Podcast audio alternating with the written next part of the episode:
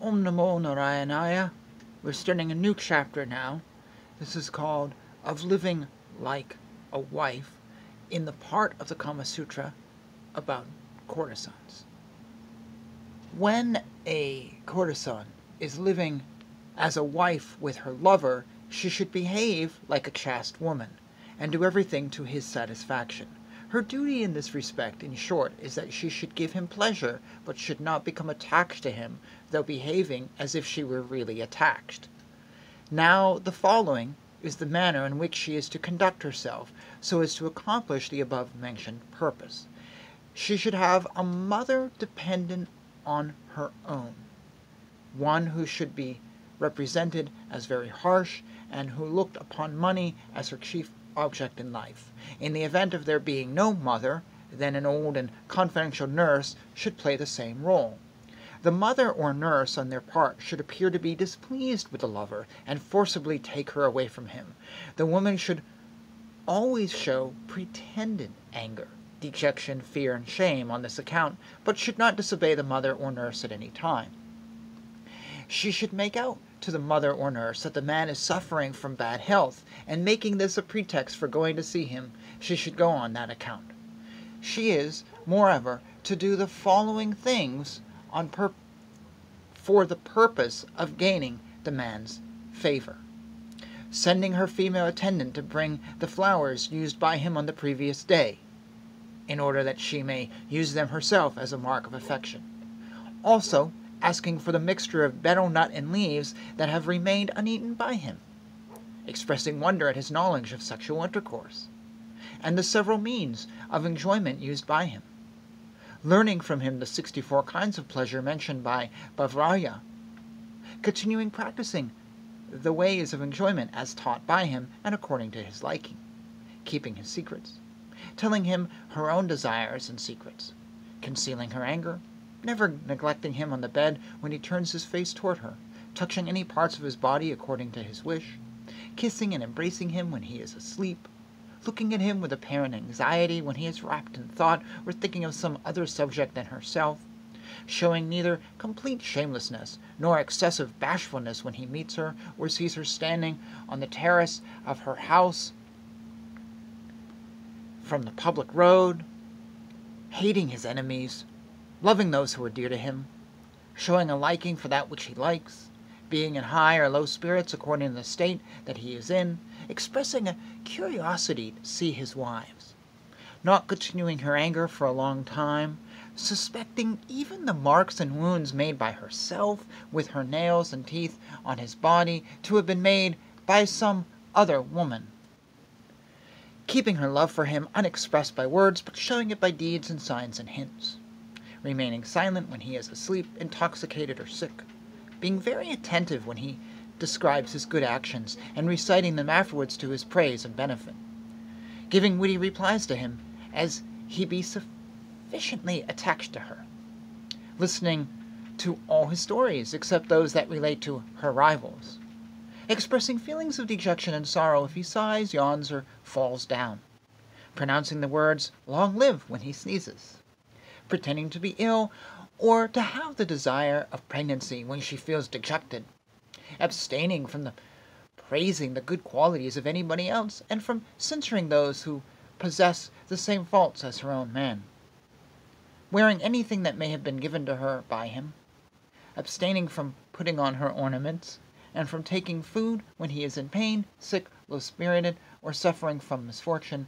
and condoling and lamenting with him over the same wishing to accompany him if he happens to leave the country himself, or if he be banished from it by the king, expressing a desire not to live after him, telling him that the whole object and desire of her life was to be united with him, offering previously promised sacrifices to the deity when he acquires wealth or has some desire fulfilled, or when he has recovered from some illness or disease, putting on ornaments every day, ha- uh, not acting too freely with him, reciting his name and the name of his family in her songs, placing his hand on her loins, bosom, and forehead, and falling asleep after feeling the pleasure of his touch.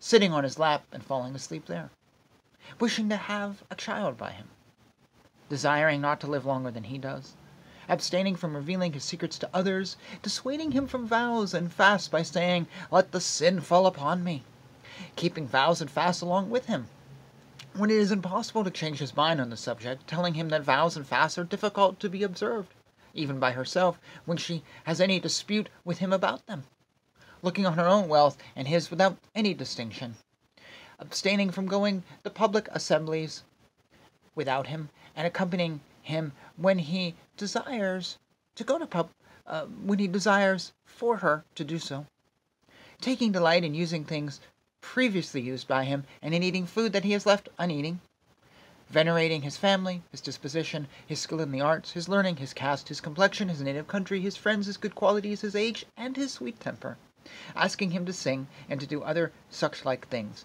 if able to do them, going to him without paying any regard to fear, to cold, to heat, or to rain, saying with regard to the next world that he should be her lover even there, adapting her tastes, disposition, and actions to his liking, abstaining from sorcery, disputing continually with her mother on the subject of going to him, and when forcibly taken by her mother to some other place, expressing her desire, by taking poison, by starving herself to death, by stabbing herself with some weapon, or by hanging herself, and lastly assuring the man of her constancy and love by means of her agents, and receiving money herself, but abstaining from any dispute with her mother with regard to pecuniary matters.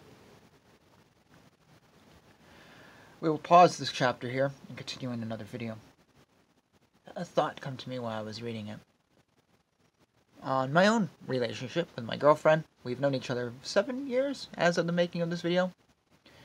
And I've been accused of having an ego or, or you know boastful or whatever. I always say, well, I've tried to promote my stuff, my books, my things, and if I don't do it, nobody else will.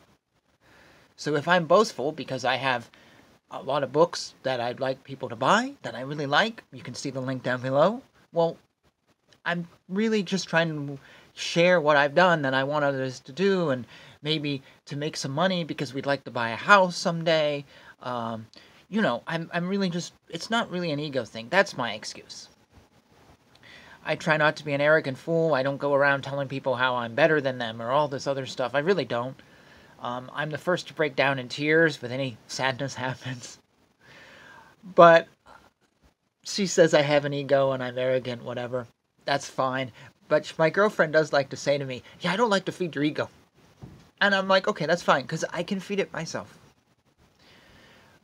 But if she followed this chapter, my ego would be huge.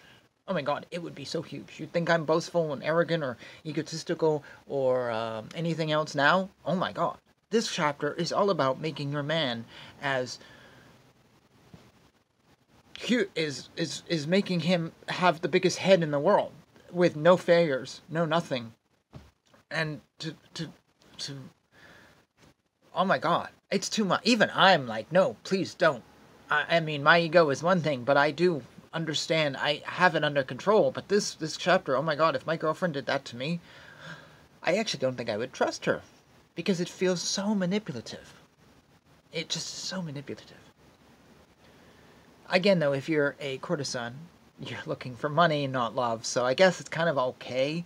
But I just wonder how a modern translation of this book moves this over, if they even bother to. Or maybe they probably don't. And maybe they translate it as here's how to be a good wife, which is a completely bad translation. Um, but wow. Yeah, just hmm, ponderous. Okay, we will end there.